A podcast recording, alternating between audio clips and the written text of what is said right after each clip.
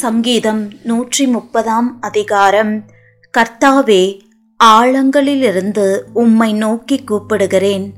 ஆண்டவரே என் சத்தத்தை கேளும். என் விண்ணப்பங்களின் சத்தத்திற்கு உமது செவிகள் கவனித்திருப்பதாக. கர்த்தாவே நீர் அக்கிரமங்களை கவனித்திருப்பீரானால் யார் நிலை நிற்பான் ஆண்டவரே உமக்கு பயப்படும் படிக்கு உம்மிடத்தில் மன்னிப்பு உண்டு. கர்த்தருக்கு காத்திருக்கிறேன். என் ஆத்துமா காத்திருக்கிறது.